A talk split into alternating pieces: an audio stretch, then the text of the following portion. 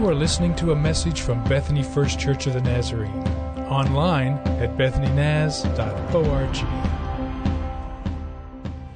Well, we're talking about life for several weeks here as we move through Easter. Um, you know, I remember a conversation that I had with a mom, and she was telling me about her son. She said, I remember when he started dating this girl, and uh, we could not believe that this could be the person that God wanted for our son to marry. In fact, we would sit down and have conversations with him. How could this be? Help us understand that this could be God's will for your future. She said, I remember him striking out at us one day saying, Mama, people can change.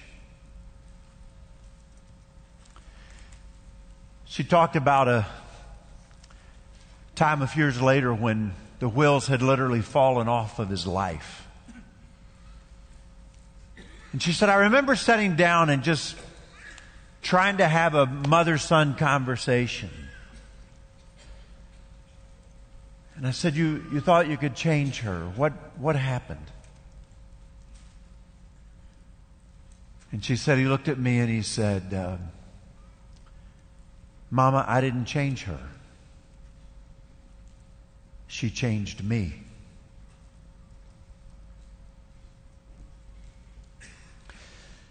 I think for people like you and me,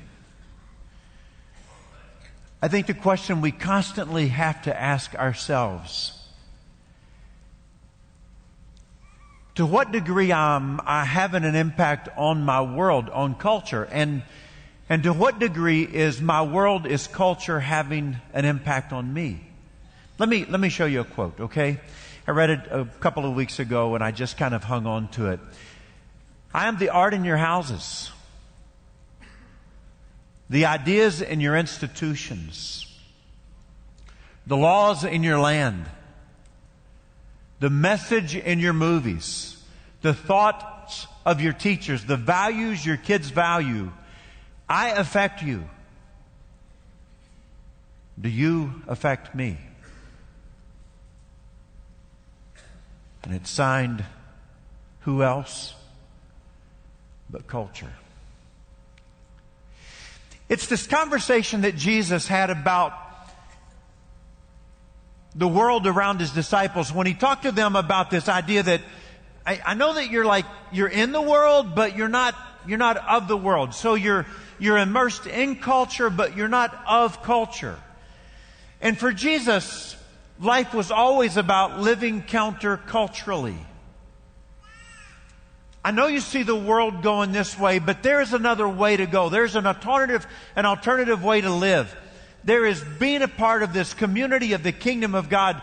And the values in the community of the kingdom of God are often very different than the values that are in the kingdoms of this world, in culture.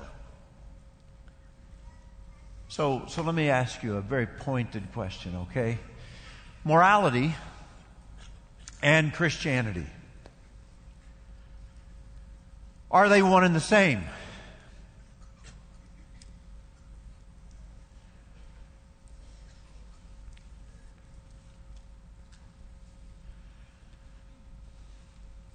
They're not. A person can be moral and yet not be Christian. The only way you arrive at Christianity is because of what Jesus does in you, through you, and for you. It is this, it is this being born anew. It's being born from above. It's being born of the Spirit. It is being born again. It is what Jesus does in you and through you. However, you cannot be Christian and not be moral.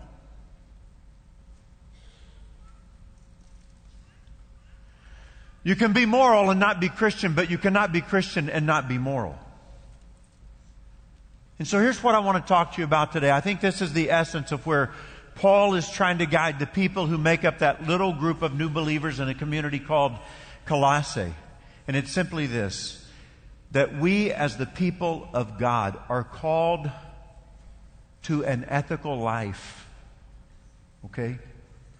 A life of moral principles We, the people of God, are called to a moral life that reflects the ethics, the moral principles of Jesus.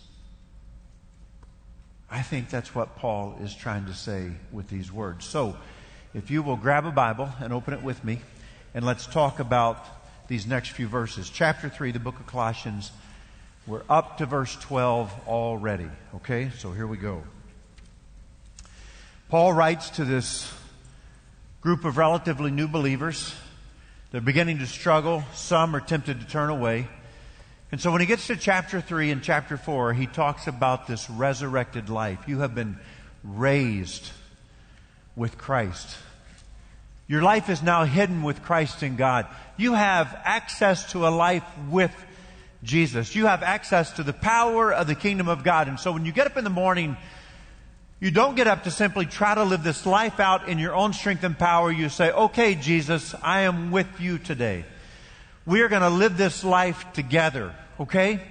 This is who I am. I am a child of the living God. I have been raised to life with you. We are going to walk this walk together. And so, with those words, he gets to chapter 3, verse 12. Therefore, as God's chosen people, holy and dearly loved. Do you remember last week? If you can remember who you are, your identity should reflect your behavior. And so once again, he reminds them, this is who you are. You are chosen of God. You were once lost, you were in darkness, but God chose you. And he has made you holy, and you are dearly loved by him. This is who you are. Don't forget who you are. Then we go back to that metaphor of clothing. Clothe yourselves with compassion and kindness and humility and gentleness and patience. Bear with each other and forgive one another if any of you have any grievance against someone. In fact, here's how he says it Forgive as the Lord forgave you. Wow. I remember how the Lord forgave me, don't you? And over all these virtues, put on love which binds them all together in perfect unity. So, this is God's word for us today. Agree? Amen. So, Annette and I, we kind of had this deal where that uh, she loves to go look at houses, you know, uh, just loves to go looking at houses. We love to look in your houses. You know, we just like to look in houses. No, in all sincerity, if we are driving down the road and there's like an open house, we, we like we like to we'll just stop the car on our way somewhere and oh open house let's go in and see their house and um, and so let's just suppose that you are you're you're with a realtor and and you're looking to move you're going to relocate and you're trying to decide where what community what neighborhood do we want to be in and you find some houses that you kind of like, and you say to the realtor as you're looking at this one house, do you know anything about the community? Do you know anything about the neighborhood? Do you know anything about this area? And the realtor says to you, yeah, I do. It's kind of an interesting neighborhood. A lot of people really choose us. They, they, they want to live here for these reasons. It's a neighborhood where there's kind of a lot of sexual immorality. A lot of impurity. People are kind of drawn to that these days, you know. There's a lot of lust. People dress in a way to encourage that. There's a lot of desire when it comes to sexuality and greed in this community. Uh, the other thing is they, you know, you can get away with uh, anger and malice and rage and those kinds of things. There's a lot of lying that goes on in this community. But you'd be surprised. People are moving into this community like crazy. Some people are really drawn to this.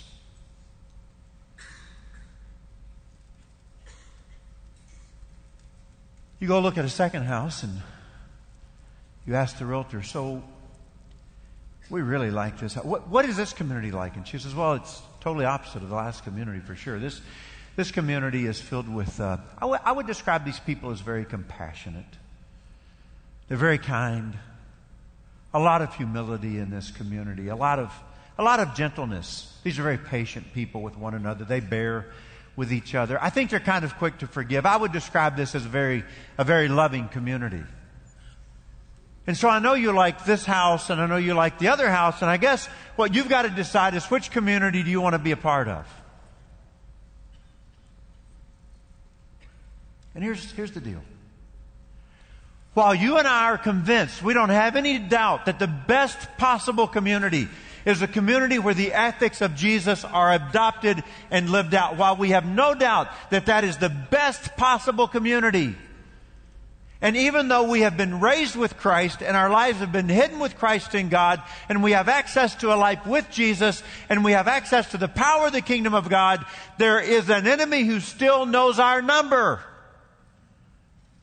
And he calls us often. And sometimes he tempts us to visit the other community.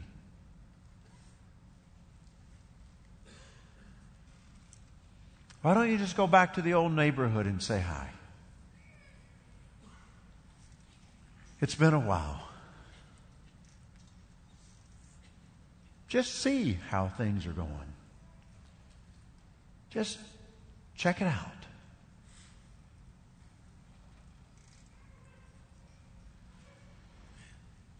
Um, Paul writes this little band of relatively new believers, and he speaks with metaphors. Um, I kind of talked to you about it the other day. Do you remember I, I had this coat, this very coat right here, and I put it on? And uh, even this morning, when I read the scripture, I read the words, clothe yourselves. That's what I'm doing right now. I'm clothing myself with something, with a coat. Last week we said this represents the old self. This represents that old community I was a part of, maybe that old way of life. Uh, he talks about that old life that you used to live. And he uses an interesting word when he says practices, with all of its practices. And you might say, Rick, I, I like that metaphor, practices, I understand, because when I was a sinful person, I practiced sin. In fact, I practiced sin so much I got really good at sin. And, and so that was what I used to be. That, that was, that's my old self. But what does he say to do with the old self? Do you remember? He says that we, we have put off the old self, actually.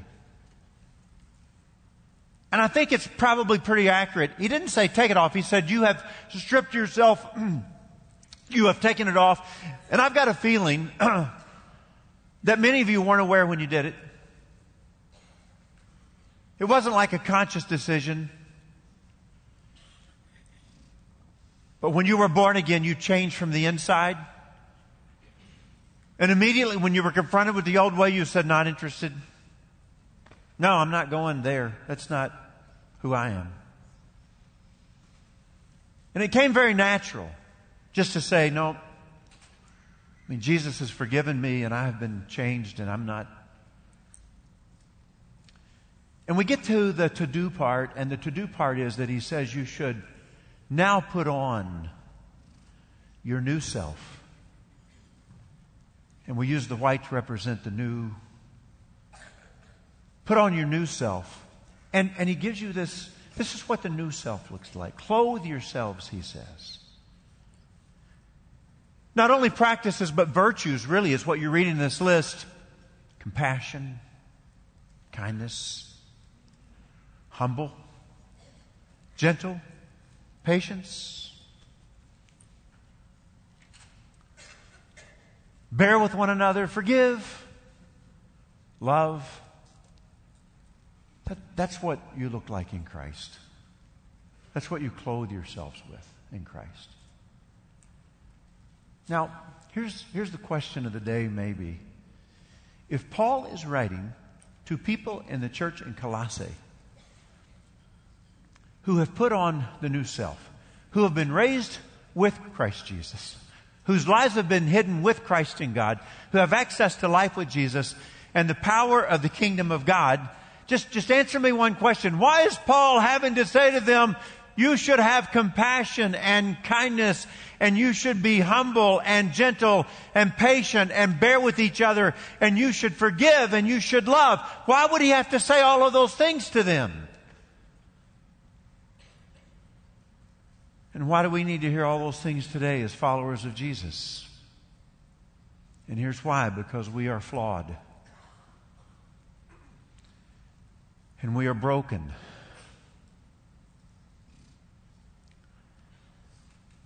And we are fallen in nature.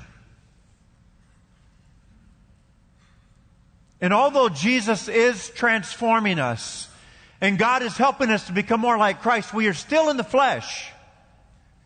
And as long as we are in the flesh, we are subject, we are capable of sin. Don't misunderstand me. That does not mean that I am just gonna live a sinful life because I'm still in the flesh. Sin has power over me. It has dominion over me. I mean, I am a slave to sin. That is the opposite of what I'm saying. We are no longer slaves to sin. Sin no longer has dominion over us. It's not like we don't have the power to choose not to sin. The Holy Spirit is who helps us to not sin. But we are always subject to sin. And here's the reality people hurt other people, even in church world.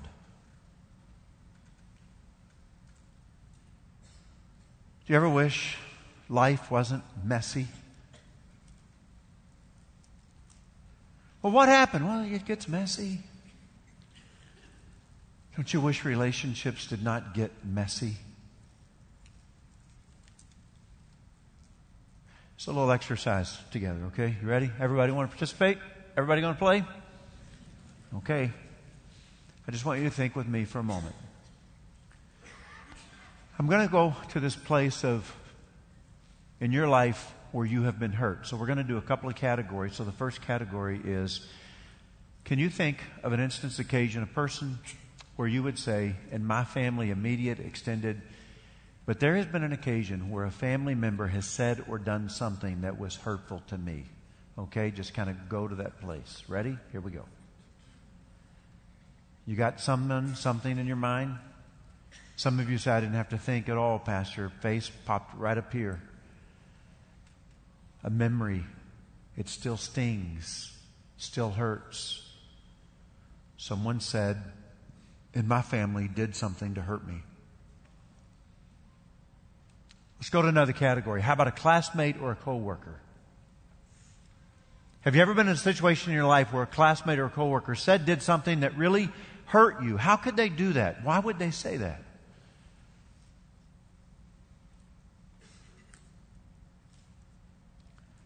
How about a friend? Pastor, I thought this was a friend. I trusted this friend. I mean, most of us are just not struggling to get there, are we? All right, do a little bit of a reversal here. Can you remember a time in your life when you might have said or done something to hurt a family member?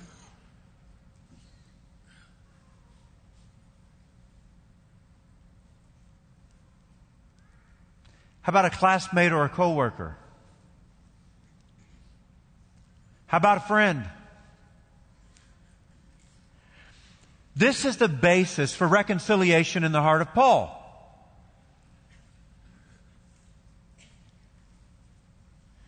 I want you to forgive in all the messiness of relationships. And the fact is that sometimes we do hurt one another and we should not hurt one another. And that should never become a way of life. But it happens sometimes. And when it happens, here's what you must do. You must forgive. And the reason you must forgive is because Christ Jesus has forgiven you. Now, I'm not insensitive in the conversation. As a pastor, I've heard stories that keep me up at night about how people have hurt other people. And some of you carry great scars, and it has been a journey that God has been giving you the grace and helping you to learn to forgive. So I'm not insensitive at all. I'm just simply saying that the basis for our forgiveness to others is because we have been forgiven. I have been forgiven thousands of times. Much more than I will ever have to forgive. And love becomes this virtue that unifies and makes all the other virtues possible. If I didn't love, could I really be compassionate? If I didn't have love, could I really express kindness and humility and gentleness and patience and bear with people and forgive and all of those kinds of things? Love is that unifying virtue that just bundles it all up and makes it all a possibility. And the hope that we have is that as we engage in these virtues, living out practices, that they become a means of grace as well that God uses to actually transform us, to help us become more like Jesus. Now, I just want to wave one red flag, okay? Just, just imagine I got this red flag and I'm just waving it for all I got in me right here, okay? One red flag. Here's the danger. So if I can just keep away from the bad list and if I can just always do the good list, then me and God, we're good, right? That kind of thinking just reminds you that I'm not good enough to do either and when I fail, I feel like I'm miserable and God is miserable. What we are in need of is transformation. His sanctifying power at work in our hearts and our lives. So, as people of God, we are called to an ethical life that reflects the life of Jesus. And the reason I think it's important for us to talk about that today is because we are always going to be challenged by our, the enemy who has our number and will always continue to call us, even though we know that the best possible community is a community that adopts and lives out the ethics of Jesus. And so, what do we do? After we have taken off the old, we put on these new virtues, praying for God's transformative work in our lives. Now, let, let, me talk to you about one other one other thing, okay? I, am not for sure, but I think I think it was Calvin Coolidge. It was one of the presidents of the United States who went to church without Mrs. Coolidge one Sunday, and when he came home, she said to him, "So, what did the preacher preach about? What was the sermon about?" And he said, "The sermon today was about adultery." And she looked at her husband and said, "Well."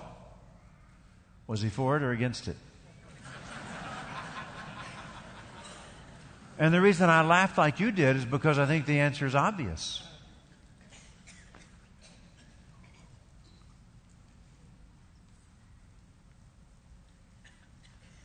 I think the world even is pretty convinced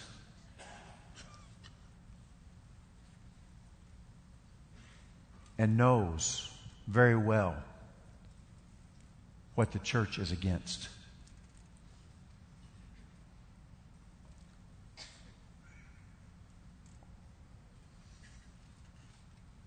I think even people who aren't part of the church, I think they know what the church is against. You're familiar with Westboro Baptist Church? a church just west of Topeka, Kansas. They're in the news all the time. They demonstrate, they picket, they protest.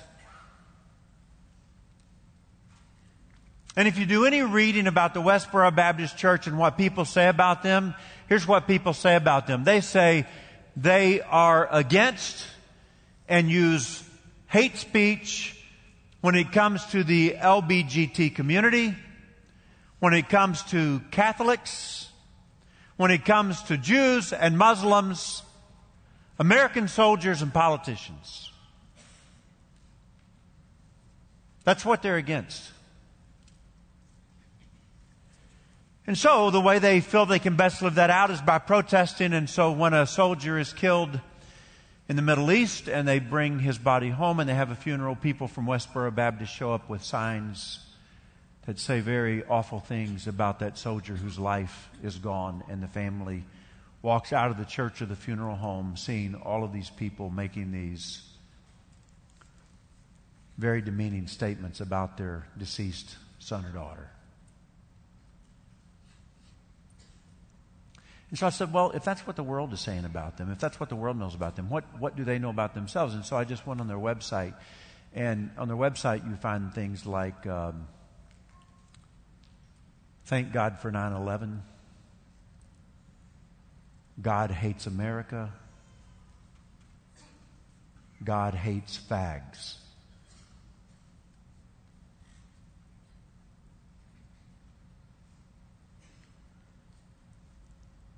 You know what I know about the Westboro Baptist Church? I know what they're against.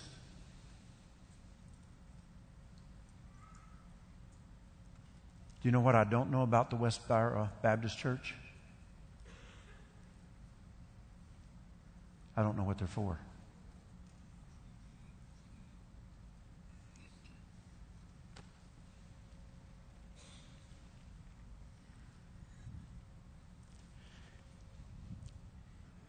If you take off the earthly nature, okay? If you take off the earthly nature, I'll give you the list again sexual immorality, impurity, lust, evil desire, greed, anger, rage, malice, slander, lying, filthy talk coming from your lips. If you take that off, and that's all you do, the only thing the world knows about us is what we are against.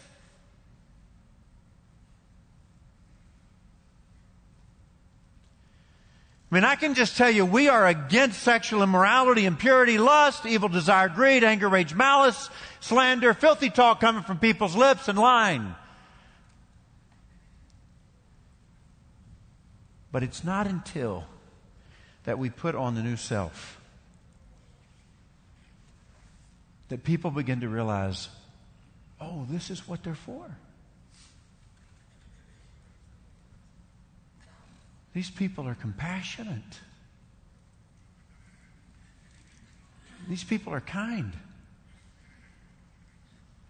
And, and, and these people are humble people, and they are people who are patient and gentle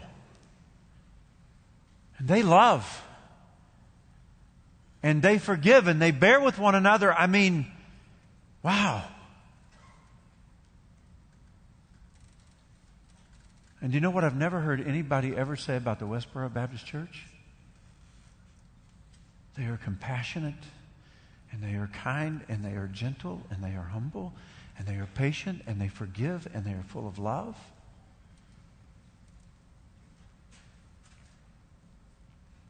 And, and that's the great danger that we face as a church.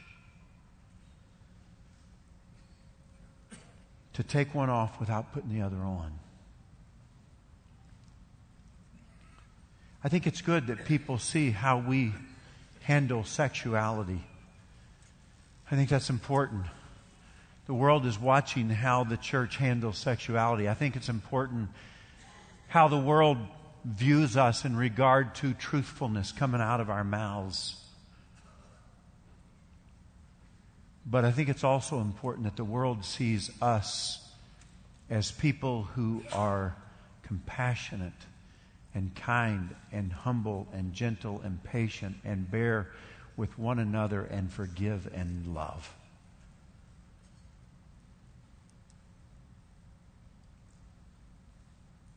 Amen.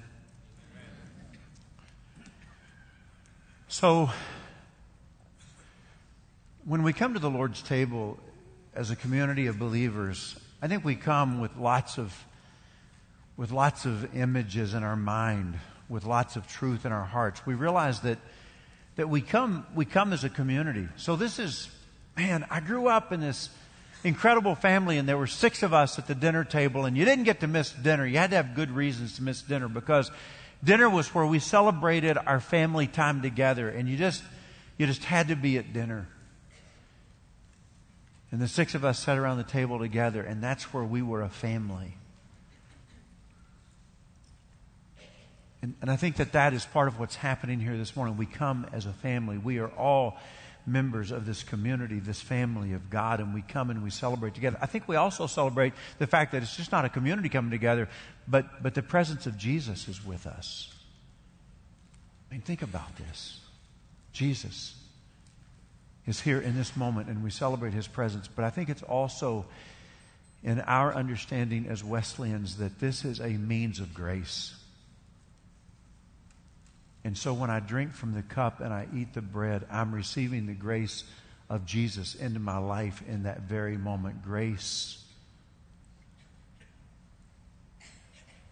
Grace to let my behavior reflect my identity. Grace to live this life with Jesus. Amen. So why don't you stand with me?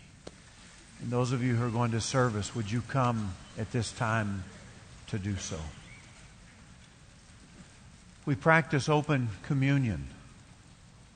You don't have to be a, a member of our church. You don't have to have gone through a membership class. We would say to you this morning it is important that you are sincerely seeking Jesus' grace and mercy today. And that really is the requirement of participating in the Lord's Supper.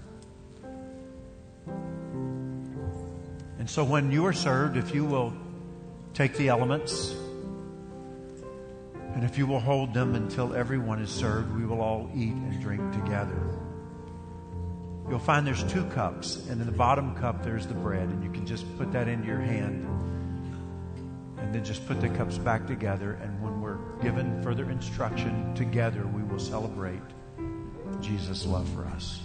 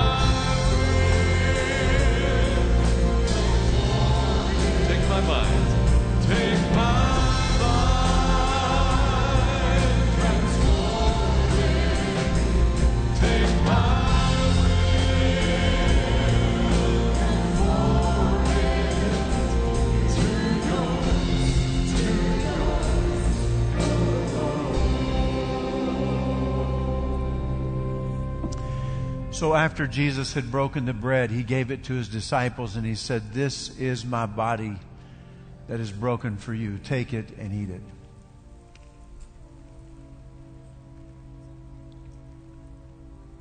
And then he took the cup and he said, My blood of the new covenant, which is poured out for many, drink it and be thankful.